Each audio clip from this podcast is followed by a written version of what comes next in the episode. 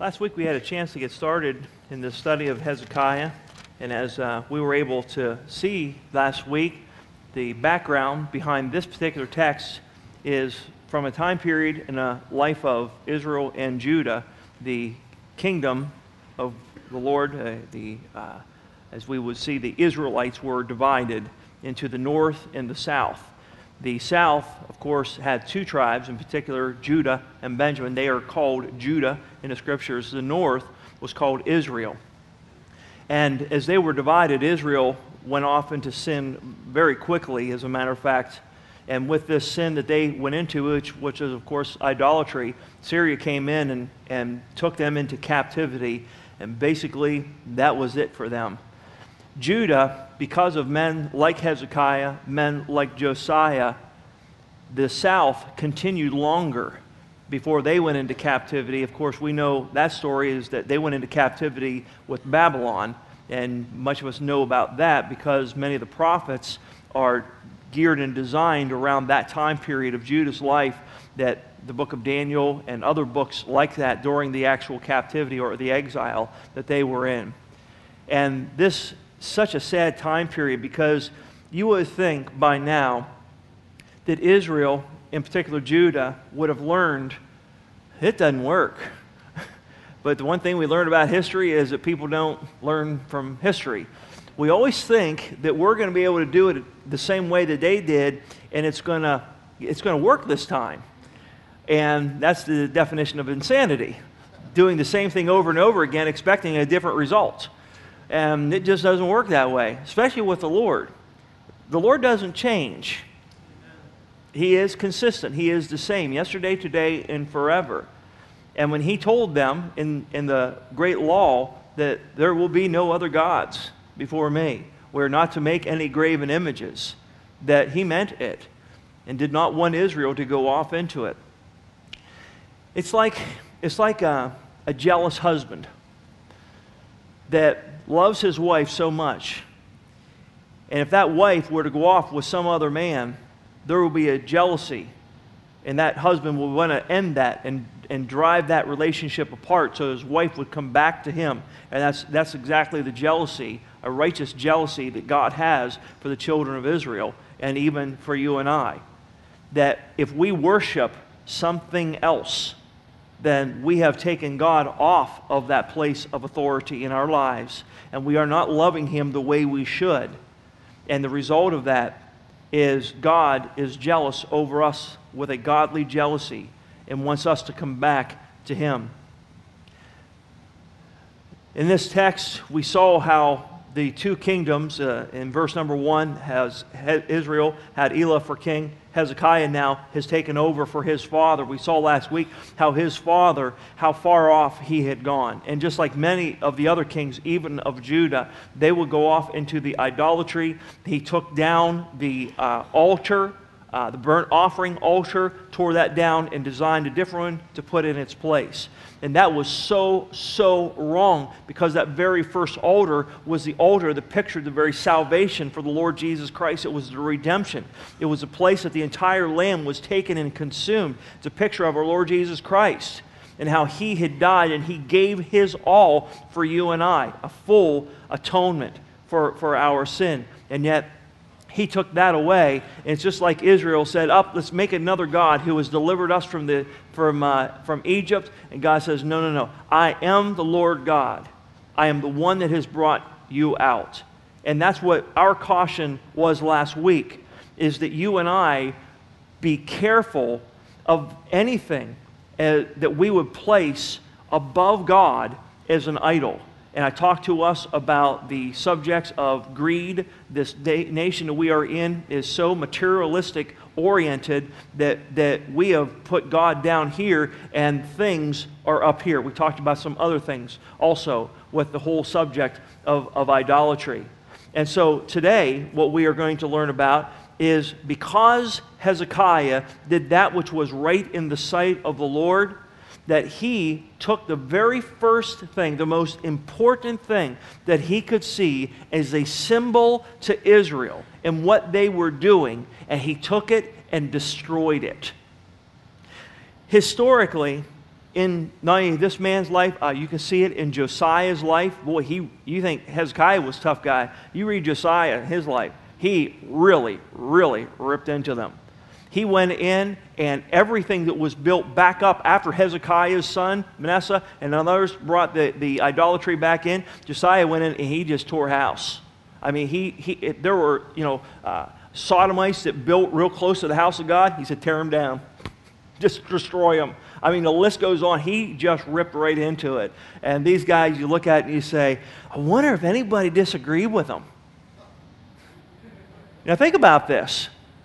You know, here's a whole nation that is like, hey, let's do this. This is fun. And all of a sudden, he comes in and says, tear it down. Destroy it.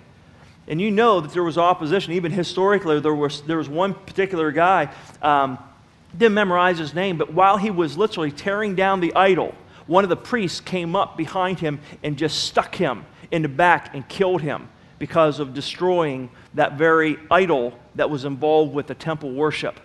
Trust me, they believe in this. They believe that these idols are their God and they are going to protect them. And as much as we love the Lord Jesus Christ, they love their stones and they love their wood and all the things that they have created.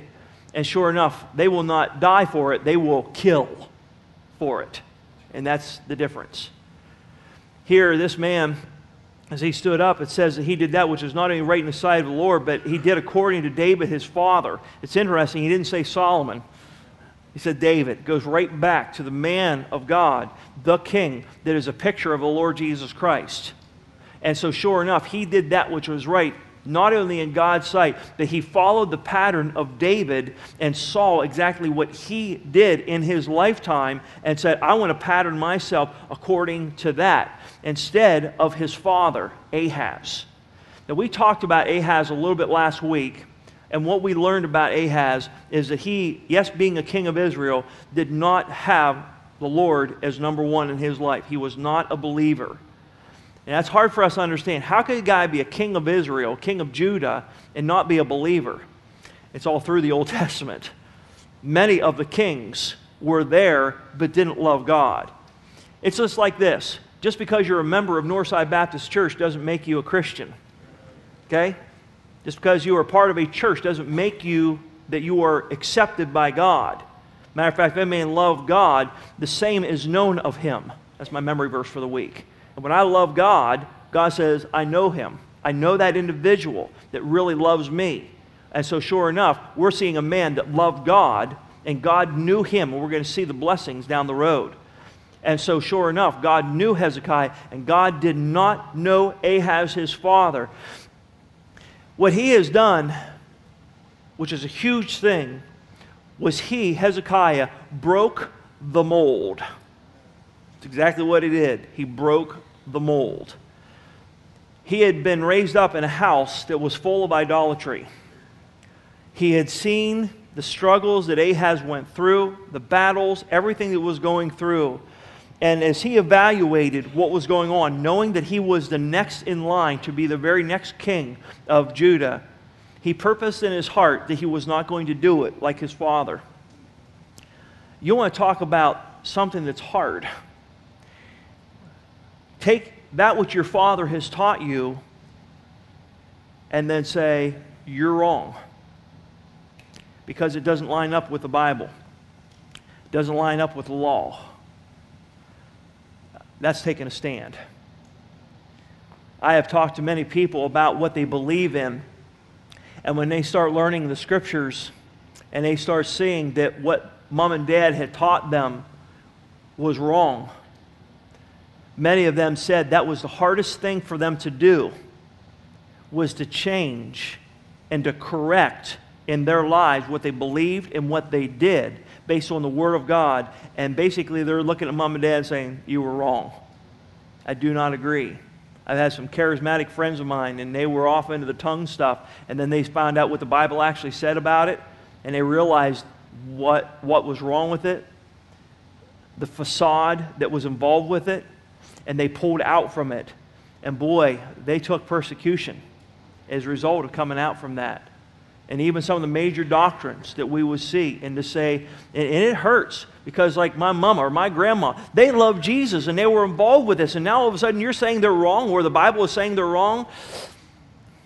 Yep. And boy, does that hurt. Just because dad believes it or mom believes it doesn't mean you have to. You base your doctrine not on what mom and dad say, you base it on what God says. You don't base it on, well, the preacher always says this. You don't base it on what the preacher says. You have to look at it and discover it yourself. And under Isaiah and these other prophets that were there, that were contemporaries during this man's life, Hezekiah's life, he stopped and said, I must believe what the Bible says. So he broke that mold. You know what? Let me take you a step further. His son, Manasseh, and this is what's really hard, he did just the opposite of his father, Hezekiah. He did that which was evil in the sight of the Lord, for he built again the high places which Hezekiah his father had destroyed, reared up altars unto Baal, and he made groves, and did Ahab king of Israel, as did Ahab king of Israel, and worshipped the hosts of heaven and served them. Verse six, it says, he made his sons pass through the fire. He went back to killing little babies to worship God. You think Hezekiah saw his son's heart? You think he saw these things coming? And how would you like, knowing your dad did these things, you break them, knowing in your heart that they're going to be right built back up again? And destruction is going to be happening. We're going to see that down the road. You're going to see how Hezekiah submits to the word of the prophet with the most devastating news he could ever have heard. So here he is in the middle. Corruption on both sides of his legacy, of his people, of his family. And here he is right in the middle. What I'm trying to teach you today is this. As an individual, we have to do just like Hezekiah. No matter what the world is doing around us, no matter what our family members are doing around us, you have to purpose in your heart that you are going to do that which is right in the sight of the Lord. You look at what the Scripture says, you line it up, and then as we're going to see, you start tearing down the corruption that is around so that you can do that which is right in the sight of the Lord. This was a huge thing that this man had to do by breaking down that which his own father had set up. He broke the mold. And folks, I'm here to tell you, just because somebody else does it does not mean that you have to do it. In this day and age of psychology, the mindset is, I do it because my father did it, and that's why you did it. And then the shrink says, oh, you poor thing, it's not your fault at all. You do it because your father did it or your mother did it. That's a lie. If you believe that kind of shrink stuff, then there, then there will never have been from Genesis chapter three ever a person that could ever do right in the sight of the Lord. Because we all have that sinful nature. But Hezekiah is here to say, you can make a change. You can change the mold. And you'll see individuals all around. You look at Joseph's life with his brothers. These guys were losers.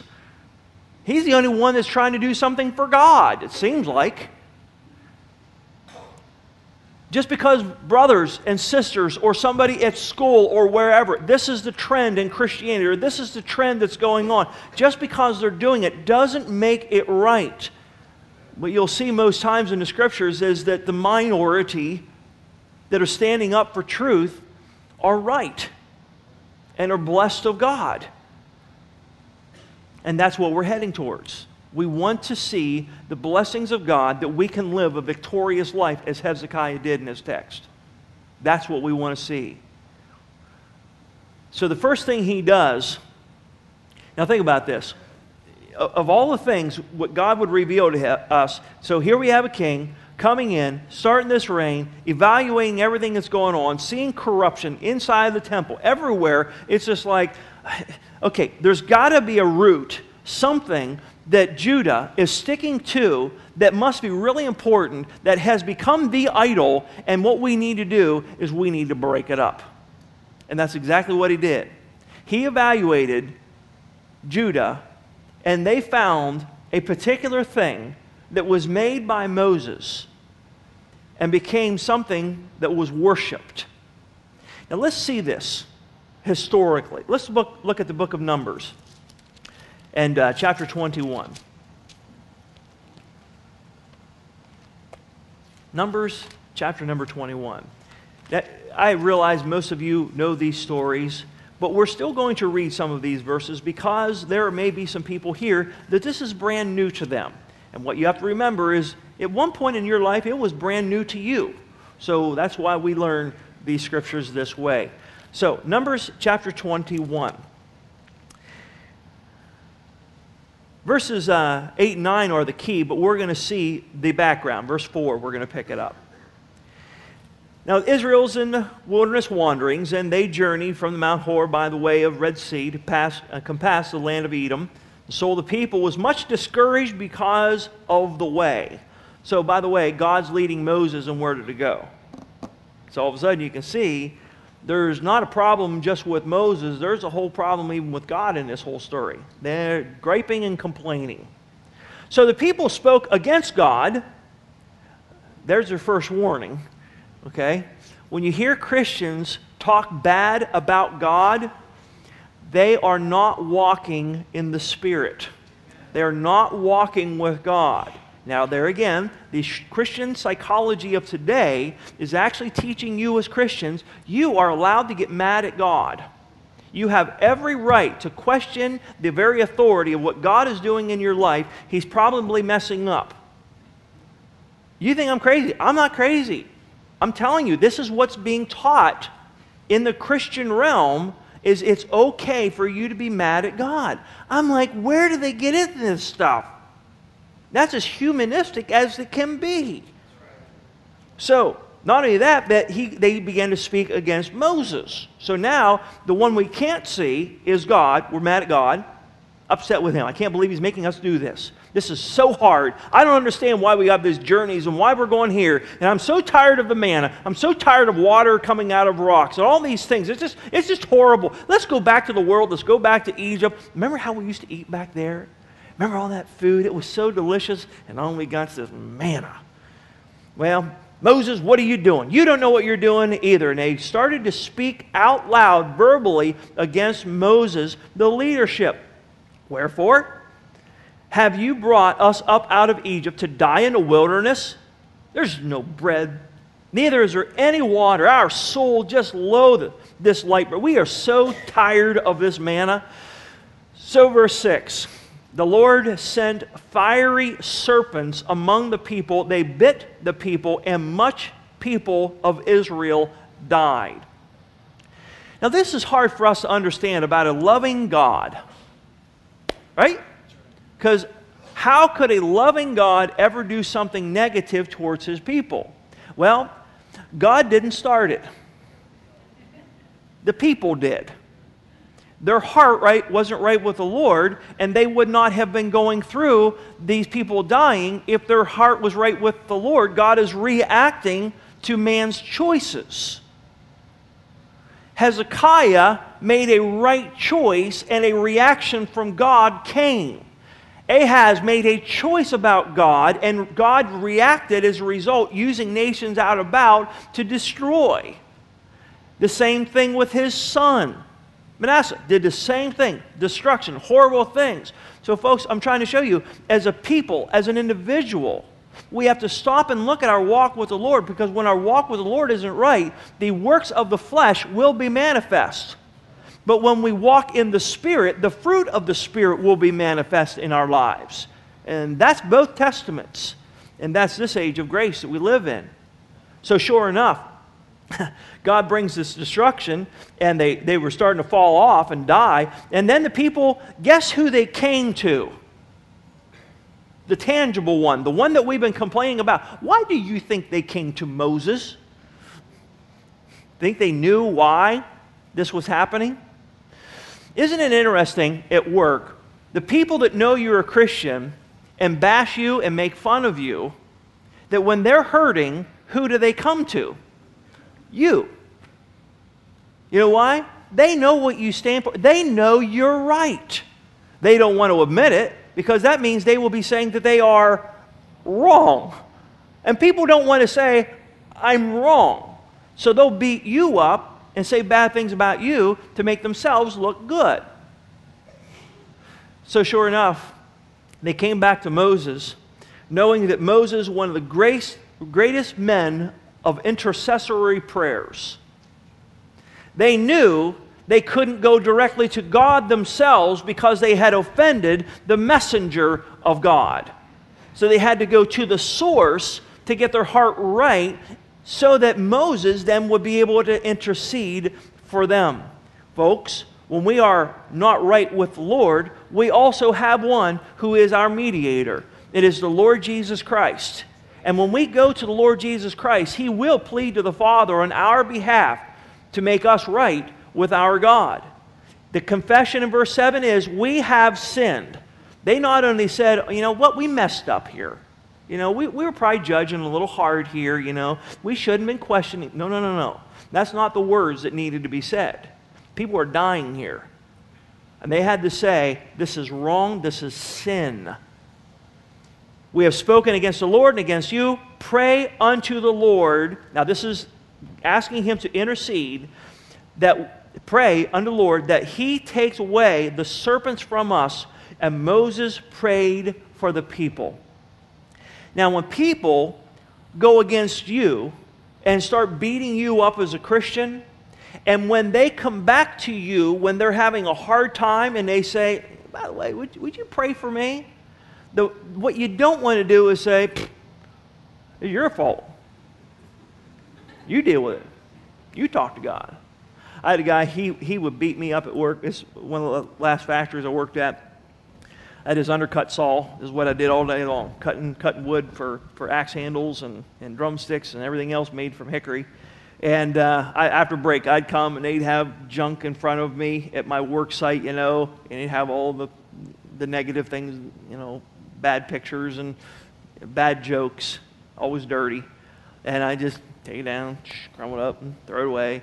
And uh, so, sure enough, one guy who was the ringleader in all of this, you know, he would, you know, break time, he talked about all the movies he's seen, all these corrupt things, and you need to do this, Deacon Carl, or Preacher Carl, he'd call me these things. And uh, but the one day, he come up just stone-faced. This is probably a couple years after. And he goes, Carl, can I talk to you at lunchtime? I said, sure. So we went to his car. He starts crying his eyes, just bawling. And he says, my wife's going to be leaving me, and this is the third wife that I've had, and now she's going to be leaving me. And I'm like, thinking in my mind, shocker. I didn't see that one coming. Because I'm sure if you're treating me rotten, you're probably treating her like dirt too, just like you did the other gals, you know. There's a common denominator here if you're on number three, okay? The problem may be you, okay? And so, so sure enough, he goes, will you pray for me and pray she doesn't leave? And I said, sure. And I did pray with him, but before we did, I gave him the gospel. Sat down and said, this, this, you have to get this home built on a Christian value. Because just being together in a home doesn't make it a home. It's when Christ is the center of your home. And that's what we resist, because that means I got to change and do things the right way and love my wife and actually pray with my wife and, and do these spiritual things and be walking with the Lord and all. And so sure enough, uh, he didn't want to get saved, but he just wanted the quick fix. Uh, but I prayed. And uh, cried with him. I, I told him, I'm very sorry he's going through this. I had to tell him the truth in love. Uh, he didn't get saved. But it was an opportunity. And uh, after that, our, our rapport was different, by the way. Changed everything. So, sure enough, he does pray Moses made a serpent, verse nine. It was a serpent of brass. Remember that big fancy word back in the other text? Uh, when he busted up, Hezekiah busted up, it means it's a piece of brass, folks. That's what it means. It's a piece of brass. You're worshiping a piece of brass. So I'm going to break it up into little bitty pieces to say, this isn't God. But Moses makes this piece of brass in the, ser uh, in the form of a serpent, because the serpents were going after, and that's a picture of sin, if you didn't know that. And then comes the serpent on, uh, made of brass, and he puts it up on a pole so that people from a distance could actually see the pole and see the serpent up on the pole. And those who are in the medical field know to this day that that is the symbol yet for the medical field of healing. So he lifts this serpent up on a pole. Boy, they just can't get around the Bible, can they, out there? Isn't that awesome? So it came to pass that if a serpent had bitten any man, when he beheld or looked upon the serpent of brass, he lived. There's a, there's a hymn that says, look and live, my brother, live. Look to Jesus now and live. And that's why I took you to the text of John three last week, because in that same text, Jesus, right before, for God so loved the world that he gave his only begotten son, right before that, Jesus, by way of illustration, said, and as Moses lifted up the serpent in the wilderness, even so must the Son of Man be lifted up. Jesus was prophesying that he was going to be lifted up on a cross and dying, and whosoever believeth, in this text, if you look to Jesus, as they would look at the serpent, on the, the brass serpent on the pole, they would be healed. If you look to Jesus Christ on the cross, you will live. You will be healed. It's a picture of salvation, folks. It's a beautiful picture of Christ. And Jesus used this antitype of himself. So sure enough, as people went by and they would look on this one, they would see their body begin to heal. And boy, that legend continued on. Folks, for over seven hundred years, going toward a thousand years, they kept this brazen or brass serpent and carried it around through the wilderness, through all these times of the kings, the judges, Joshua. That thing was carried all that time because it was a remembrance in their minds of what God did on that special day to heal and to save individuals that would look to live.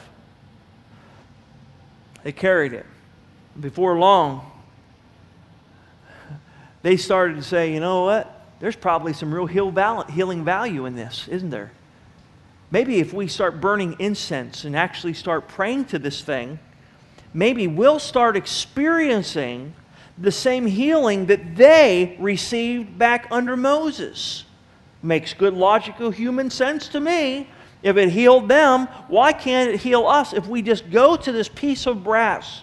And sure enough, there has to be some type of power involved with this that we will be able to get healing or help.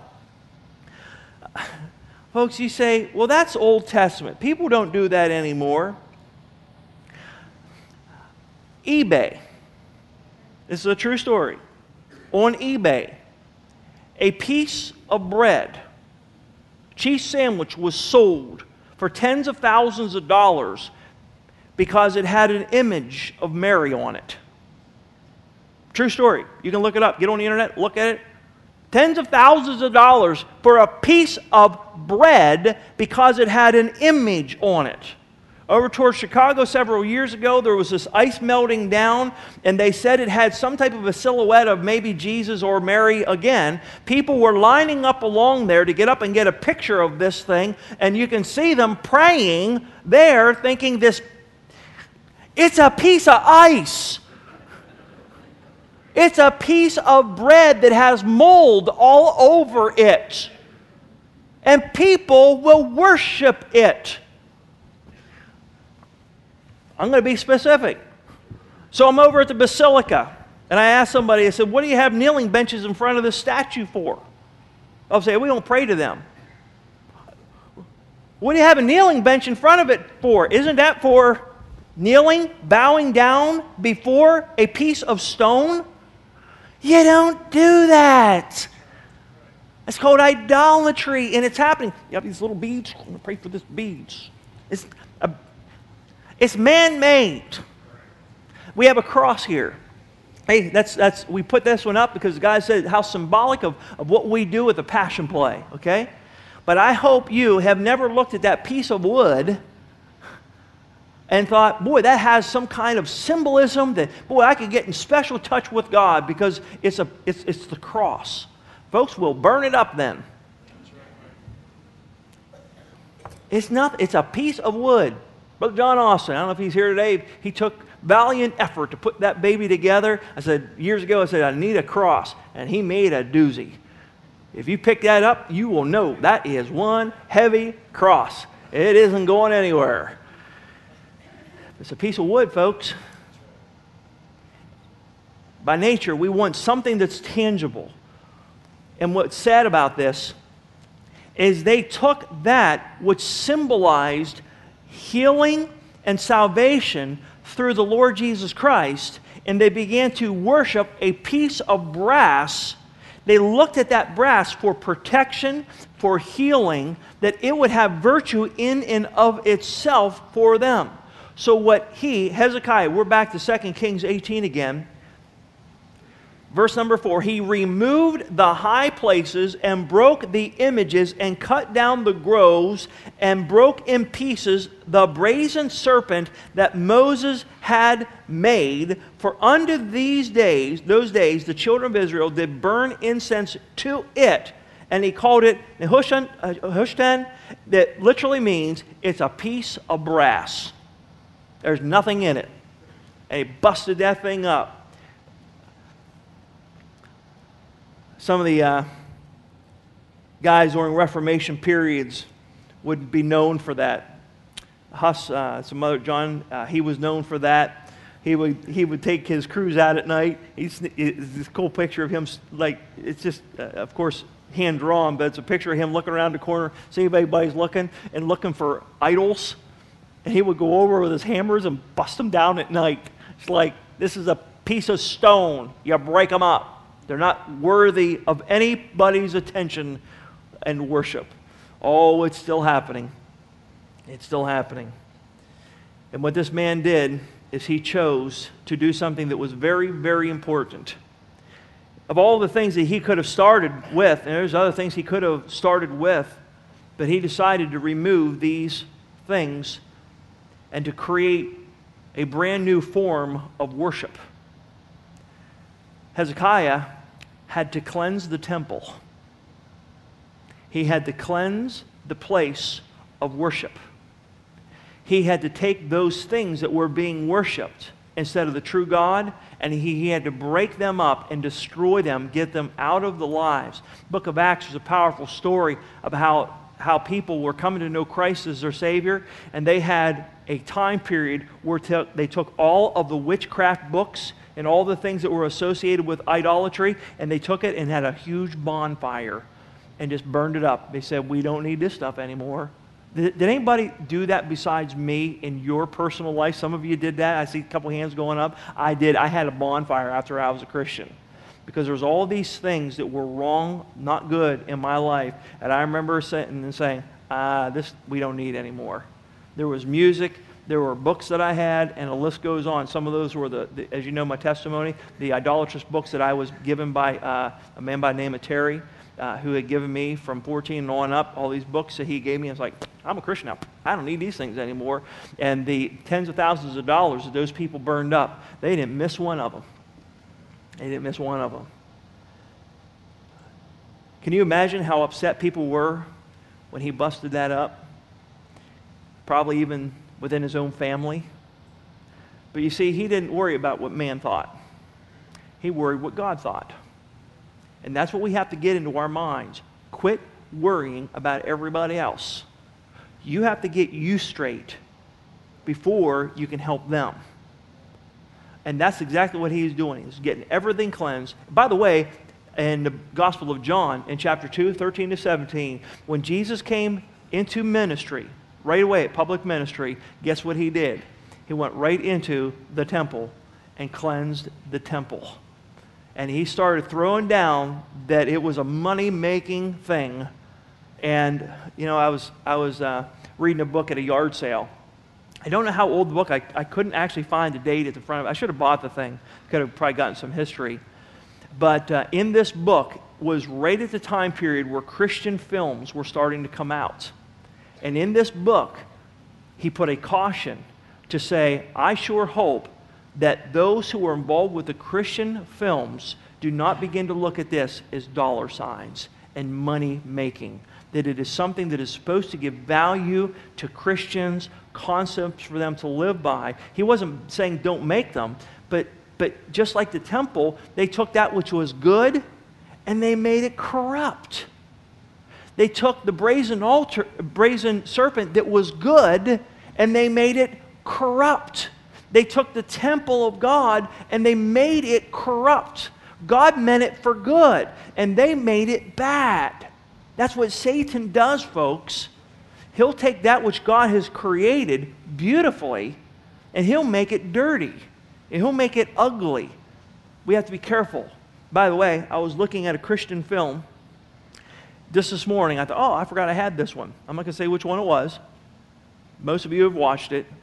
And, uh, and I was looking at the D V D. I, I thought, I open up to make sure it's in here. And there it was. And on the other side was an advertisement to buy roses. Call this number, eight eight eight, and you can be able to buy these. And I'm like, there it is. Hey, let's market this. That's not what, that's not what Christianity is about. I'm about marketing. There's something that God said is the root of all evil. What was that? The, and I notice his words, it is a root, it's the stem, it's where it's coming from, and not just some evil, but it says all evil, all, everything that's corrupt, it comes from this one thing, and oh, what was that? Oh yeah, the love of money, wasn't it?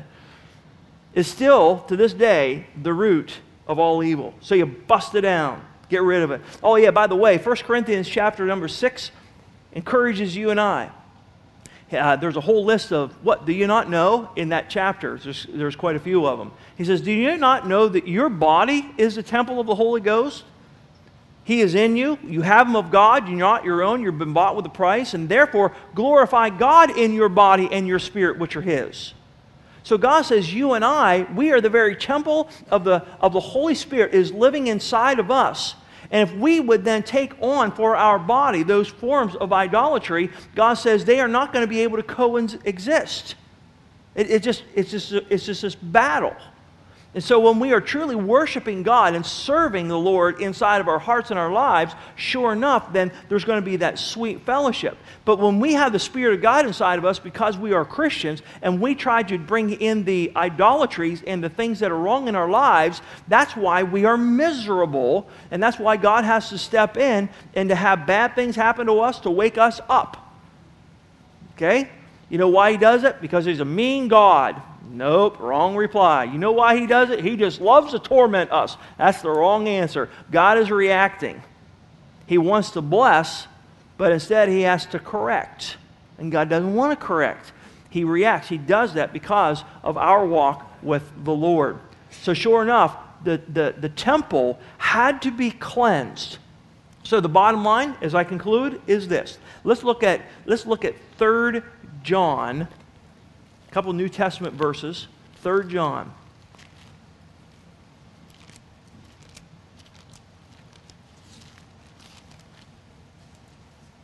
That's right after second, if you didn't know it. Okay? This is a short one. We won't read the whole thing, but I want to show you a concept. Verse eleven. Beloved, follow not that which is evil, but that which is good. He that doeth good is of God. He that doeth evil has not seen God. So Ahaz didn't see God, didn't know God. Hezekiah knew God, and here's the key. He followed not evil. That was what his daddy was doing. That's what Israel was doing. Instead, he, but that which is good, he followed the example of David, that which is good. Now, let me show you the concept. Young people, I want you to listen to me on this. Right now, as you go into different settings at school or, you know, you know, uh, sports or whatever, you will see immediately groups coming together. You, you just follow me on this.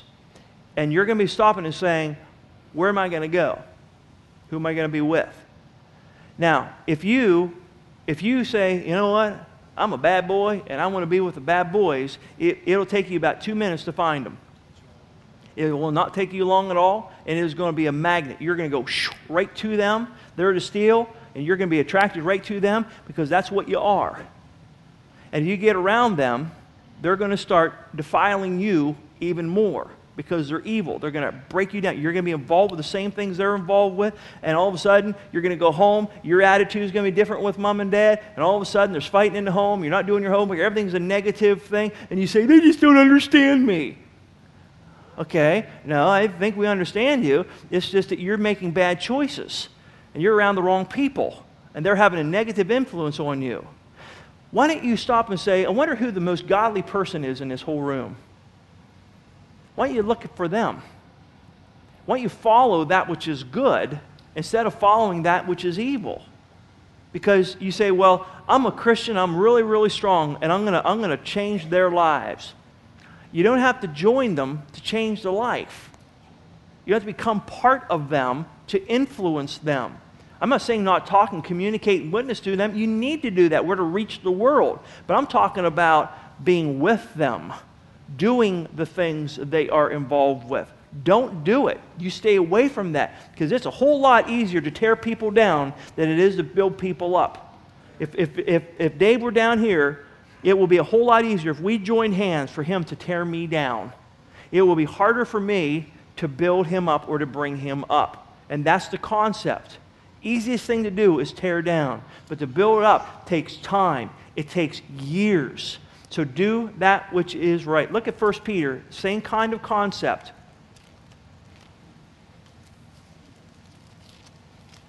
In chapter number three.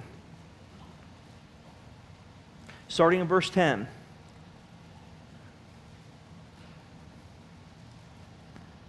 First Peter three ten. For he that will love life. Isn't that a neat phrase? Do you, do you want to love life? Do you think Ahaz loved life, or do you think Hezekiah loved life? You know he loved life, because why? He wanted to stay here a lot longer. He prayed for it. He loved life. He wanted to be here. If you want to love life, and if you want to see good days, let him, first of all, refrain his tongue from, here it is, evil. So you get the communication going right, because when you're down things, you're beating things up with your mouth. It's negativity in all of your life, because out of the abundance of the heart, the mouth speaks. You're just revealing who you are. So just study to be quiet. Learn, learn, just don't say anything. And his lips, that they speak no guile, deceitful, craftiness. You've been around people that you don't trust them. They're deceivers. They'll say this, and you know they're saying something else to somebody else. You just stay away from that kind of person. Let him eschew evil. Stay away from evil. And here it is, do good. Let him seek peace and ensue. Go right after it. For the eyes of the Lord are over the righteous. His ears are open unto their prayers, but the face of the Lord is against them that do evil. So if we're doing evil, we cannot expect the blessings of God. But if we get our tongue right, because the heart is right, and we don't go towards that which is corrupt, tearing down, we go towards that which is good, all of a sudden, God's blessing is going to be on us. We are going to love life. We're going to see good days. And when we pray in verse number twelve, God wants to answer our prayers. So this, this goes to everything in our life as a Christian. And that's what we want. We want to know that we can go directly to God in our prayers, not wondering, gee, I wonder if God is even going to hear me today. Wonder if his face is towards me. Do you know as a Christian you can know that? And you do know that, because when you're in fellowship with the Lord, all of a sudden everything becomes easy as, as a Christian. One more verse, and then we're going to close. Second Corinthians ten.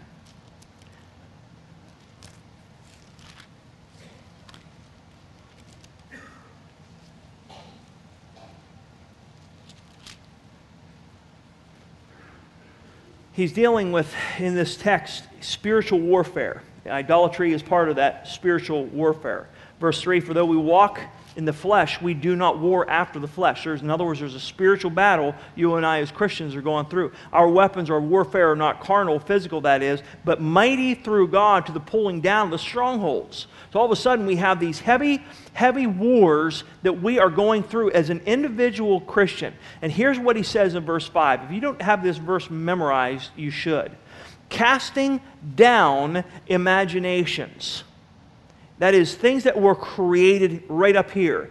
And everything that exalts itself against the knowledge of God that we find from in the Word of God. Just like the children were singing about. Knowing Jesus by all these things about Him. And we know Him. And we know these things that He has. So if something goes against the knowledge of God, in our minds, we take those things and we throw them down, break them up, because they are going against the principles of God. Then he goes on and says, it says, anything that exalts itself against the knowledge of God and bringing into captivity every thought to the obedience of Christ. Hezekiah epitomized that very thing. He took the law of Moses, he took the principles that he learned of David, and he elevated those things, and those things that were corrupt and evil, he cast them down, broke them up, because they were exalting themselves against the very knowledge of God. We want to know God. We want to know what He has to say. So if something is opposing Christ and the knowledge of God, you tear that down. Remember the guy that was assisting uh, uh, people in, in suicide? Working? Remember that guy? He was on Fox News this week. Here's I, I didn't catch the whole thing, but let me give you basics of what this guy was saying. And this is the mindset. He told him on this interview, this is what he is going around to colleges, and as he is interviewing students in college, this is the communication that he is getting. So idiot colleges are bringing a guy like this in to debate. And the, the question, as he is talking to him about, is what is man? I'm summarizing. What is man? In his mind, man is an animal. That's what we are. We're just animals. The, uh, the newsman asked him a question. He goes, you know, trying to get inside of his brain, he goes, so what did you do for fun as you were a kid? Now that you're older, you get a kick out of having people die, you know. And he said, well, I, I, I played baseball. I had a great time as a kid. I played just like any other animal. Word for word right there. He goes, animals go out and they play in the field. They have all kinds of fun. That's all we are. He said, here was one of the questions that a student had for me. If a human being, now we're, of course, battling Christianity if you didn't know that. If a human being takes a valve, heart, a pig valve, and place it into the body, or takes an organ from a baboon and places that into the body, is that body then sanctified any longer? Is it still the temple of the Holy Spirit? Because you took something that was an animal that is not made in the image of God. And is it not now defiled as a body? And if you were to take a human part of the body, which is the temple of God, and you take a part of that and you put it into an animal, does that not make that animal then sanctified? All of a sudden, is it not in the image of God because it has a human part? This is the way people are reasoning. And they say, absolutely not. Because the physical body, we are just an animal. We're here for so long and we die. So why should a person that is failing, if he's an animal, you're going to put him down? Why shouldn't a, shouldn't a, a human being then, in the age of their suffering, why should they continue to suffer? Just put them out of their misery. They're just dead and that's it. There is no more. And all of a sudden, the person that is leading this, of course, had principles and he did not go along with this. And of course, he knew that. And here's, here's what we do. there is a mindset that is going to try to take God out of everything. They are trying to mock that which is found within the Scriptures. That very verse that I read in First Corinthians six, nineteen and twenty are the very verses that he was referring to, because we believe that we are the temple of the Holy Spirit, that God is living inside of us. By the way, there is an answer to that. You and I realize that this human body that we have, as according to Second Corinthians chapter five, is a temporary housing. That this physical body is that which represents the flesh and sin, and that's why this physical body dies to take on a brand new body. What he's referring to is that inside of us, the real you and I, not the flesh. In the flesh, there is never one verse that says anything positive about the flesh. It is corrupt. In my flesh dwelleth no good thing. That's that old man, that which is dying. Ouch, that hurts. It's pain, right? So that's dying. But the real you and I, that which is eternal, the mind and the spirit, is where the Spirit of God is dwelling, that is inside this house. And guess what? He is in us. He is always going to be in us. He is our source of life. And even when we die and go to heaven, He, because He is in us, is still our source of life, because He is eternal. And so therefore I am eternal. And that's why he says, he that believeth in me, though he be dead, yet shall he live. You know why? We have Christ in us. Amen. Folks, we have to realize there are these imaginations, these things that are out there that are exalting itself against the knowledge of God, and we are to realize that is corruption and put it down. And yet the world is saying, please give it to me, because now we can explain away God. If we can explain away God, and if I'm just an animal, and when I die, I go six foot under, and that's it. There's no conscience. There's nothing eternal. I die. That means I don't have to stand before God someday. And that relieves me, because now when I live here, I do not have to think or be in awareness of God. And that means I can do whatever I want. It doesn't work. I'm here to warn you. It's not going to work. Because you are who God has created you to be. And you are an eternal being. There is a missing point, and that is that you do not, if you do not have Christ as your Savior, you, you don't have eternal life yet. You have eternal death. That's why Christ talked about passing from death unto life, eternal death unto eternal life. So right now, if you were to die without the Lord Jesus Christ, you will die, live eternally in hell, separated from God.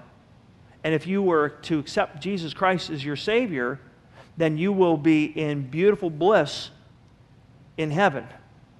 That has torment. Heaven is beautiful. That has darkness. It's ugly. You say, well, if a loving God would be out there anywhere, He would never send people to a horrible place like that. Again, God is reacting. God didn't even make it for man. He made it for the devil and the angels. But because of man's failure in the garden, he also has to, because of sin, separate himself. That's why that phrase, separation from God, is such a vital thing in, in this reference, is, is you are separated from life, the source of life, and that's God. And God doesn't want that. You're right, He is a loving God. And that's why He sent Jesus Christ to die lifted up. And Jesus said, if I be lifted up, all men will be drawn to me. And that serpent was lifted up, and men lived if they looked. And right now, Jesus Christ has died on the cross, and He is lifted up. And if you believe on Him, He will give you eternal life. You will not die. You will give, you will have life. Father, we've tried to share biblical concepts for the lost as well as the saved. Help us, Lord, to look in our hearts individually. If there are any here that do not know Christ as Savior, that this will be the day that it finally clicks, that they will believe and, and, and invite Christ into their heart. So Lord, this is your invitation. Use it in Jesus' name. Amen.